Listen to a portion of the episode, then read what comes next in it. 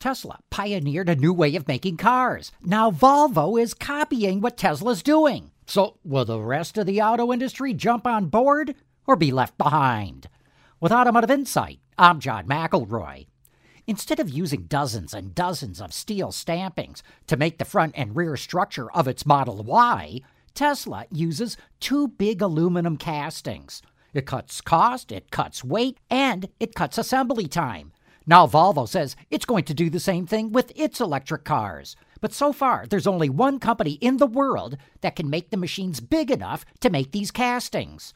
That company, IDRA, is located in Italy it's owned by a Chinese company called LK Technology.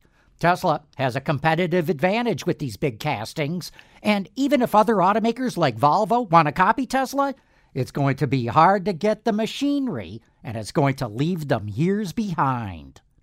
With Automotive Insight, I'm John McElroy, WWJ News Radio 950.